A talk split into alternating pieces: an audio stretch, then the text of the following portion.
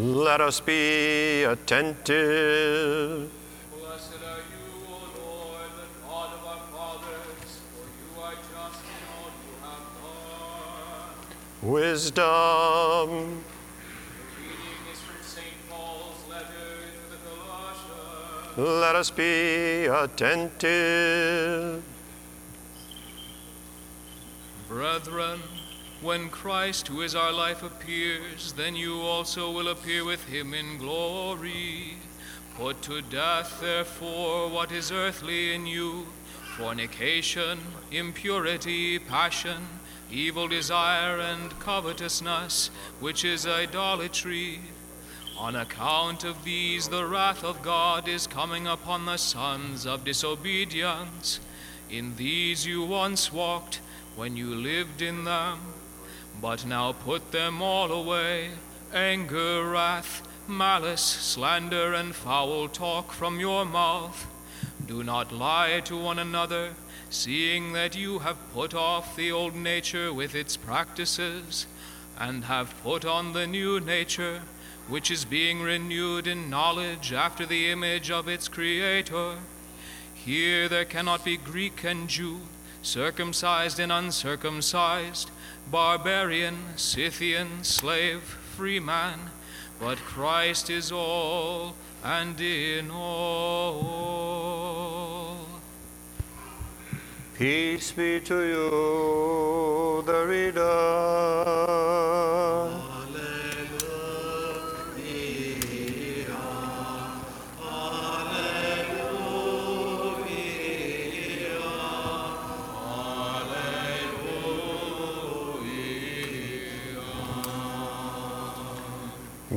Wisdom arise, let us hear the holy gospel. Peace be with God. with your spirit.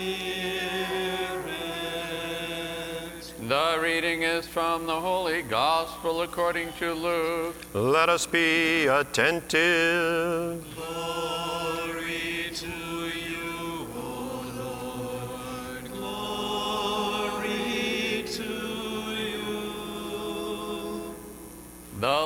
Said this parable A man once gave a great banquet and invited many.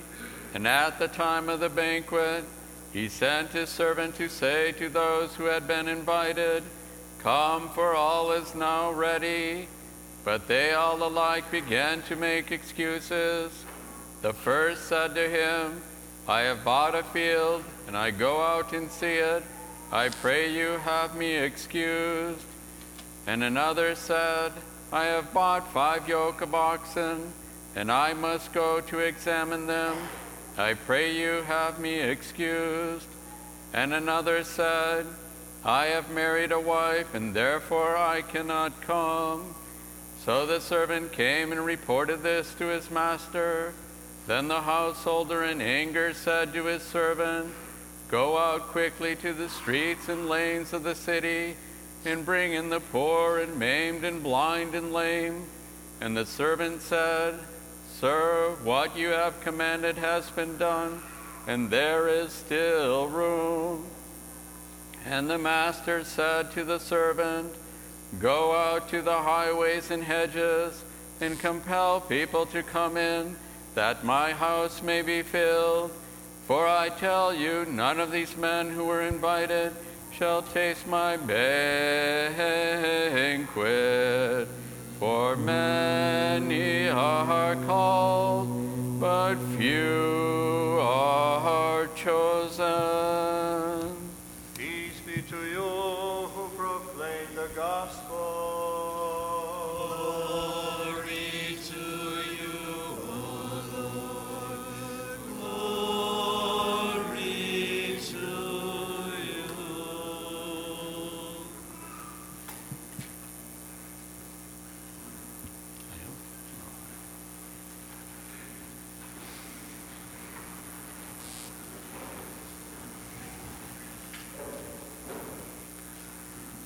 In the name of the Father, and the Son, and the Holy Spirit.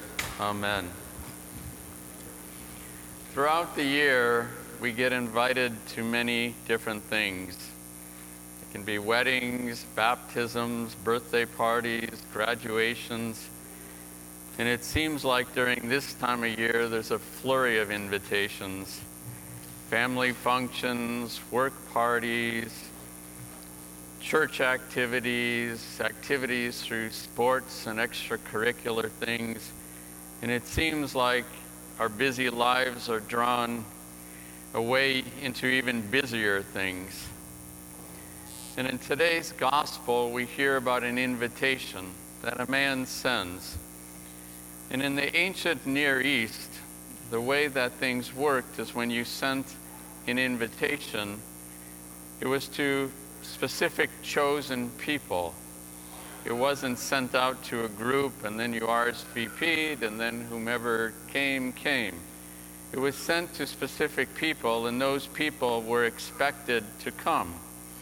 It was sent out with plenty of notice so that when they got it, they could adjust their calendars, they could adjust their schedules, whatever they had going on, so that they could attend. And yet, in today's gospel, when the time came and the man said, All is now ready, what happened? The three came together, and the way that the Greek is, it's almost as if they kind of planned this. And they come together with three very lame excuses. One, I have a field that I bought, and I must go see it. Like he or she had never seen the field before they bought it. The second one says, I bought five oxen, and I must go tend to them. Well, if you have five oxen, you probably either have somebody who's taking care of them, or you have somebody, or you've taken care of them so that you can go to whatever the activity is. And the third one says, I'm married. And he doesn't even ask to be excused. He just says, I'm not coming. So the ultimate disrespect to the man, the man who hosts the party. So what does the man do? He goes and he says, Go out and get all of those maimed and crippled and blind and lame and bring them. And even then, there's still room. So he says, Go out and seek in the hedges and on the highways. This must be filled. What we have here, brothers and sisters, is the story of God's plan of salvation. The man is God, his servant is Christ. And the message that went out was to the Jewish people. And the Jewish leaders rejected that. Not the Jewish people, the leaders. So, what did God do? He turned to those people who the Jewish leaders felt were outcast and he went out and he welcomed them. He brought them in. Those who were outsiders became insiders, and the insiders became outsiders. But God didn't stop there. He also went out and welcomed in all of the Gentiles. The parables of Christ are timeless, and those parables apply not just to that time but to our time and to future times. And the banquet that Christ, that God initiated at that time, was the heavenly banquet, the church and the liturgy, which we celebrate right here. Christ, in his incarnation, began God's saving plan for us, and it was fulfilled when he was on the cross and then rose from the dead. And that was when the church and the liturgy all of a sudden became the reality. The reality that we are living until we finally, in Christ's second coming, enter into the messianic banquet where we share his love and his joy. This welcome into this new beginning is also a new way of life. And it's something that Christ asks of us. He doesn't demand it. He comes to us and doesn't force anything upon us. But he asks us to walk in this new way of life, as we heard in Paul's epistle. And a new way of life means a new way of doing things that is not the way of the world. So let's look at our lives and let's see how we're doing. How much time do we spend on our phones?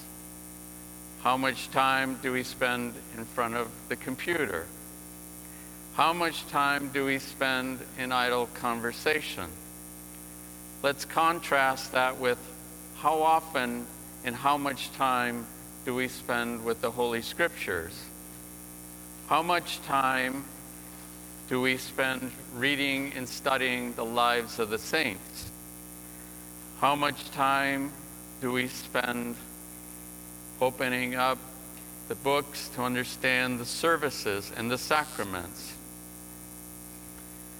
What is our excuse for not doing that? All of the activities that we have in our life,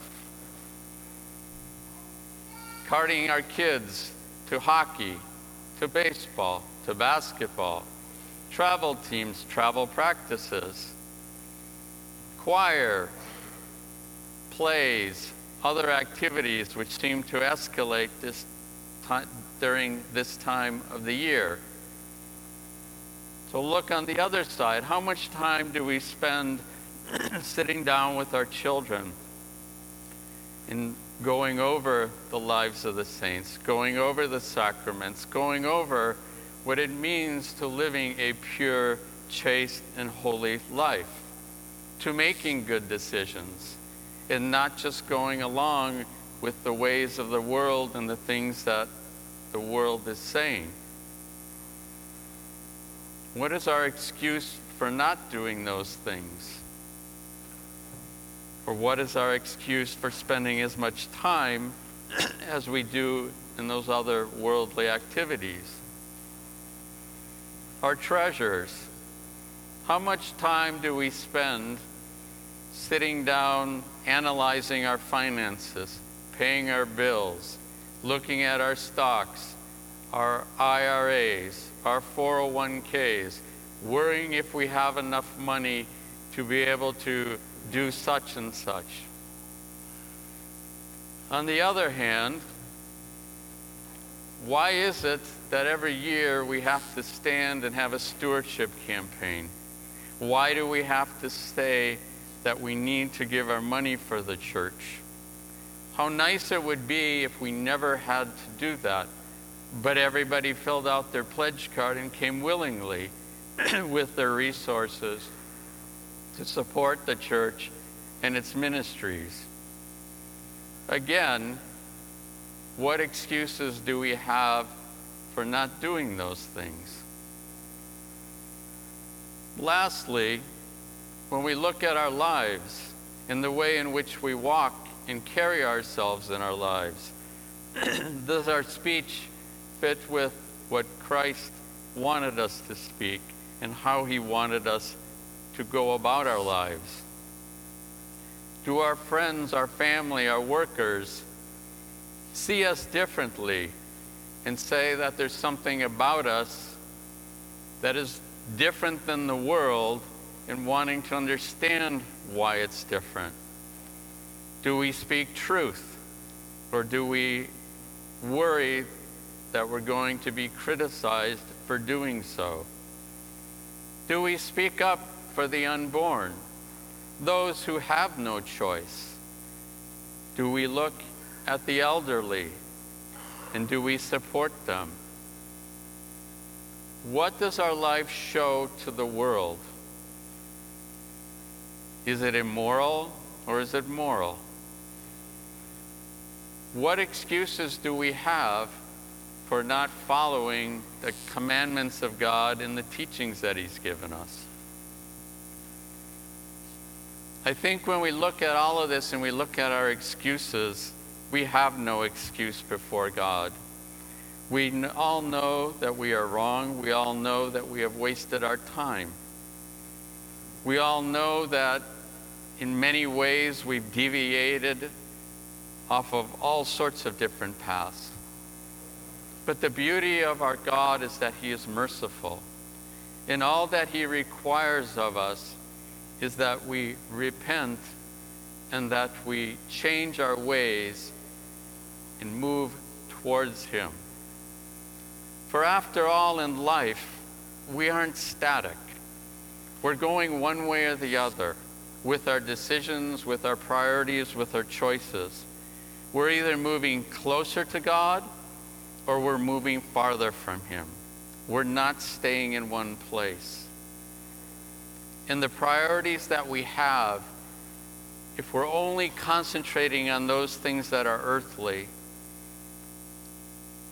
then in the end, we will have nothing. This is a beautiful time. It's a time of great reflection.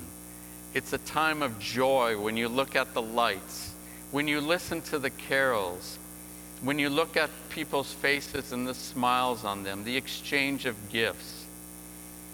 And it's something that we all must take in, not just get caught up in the busyness of it, but we need to stop. We need to take a, take a moment. We need to be in the present. And we need to stop and listen and look at God.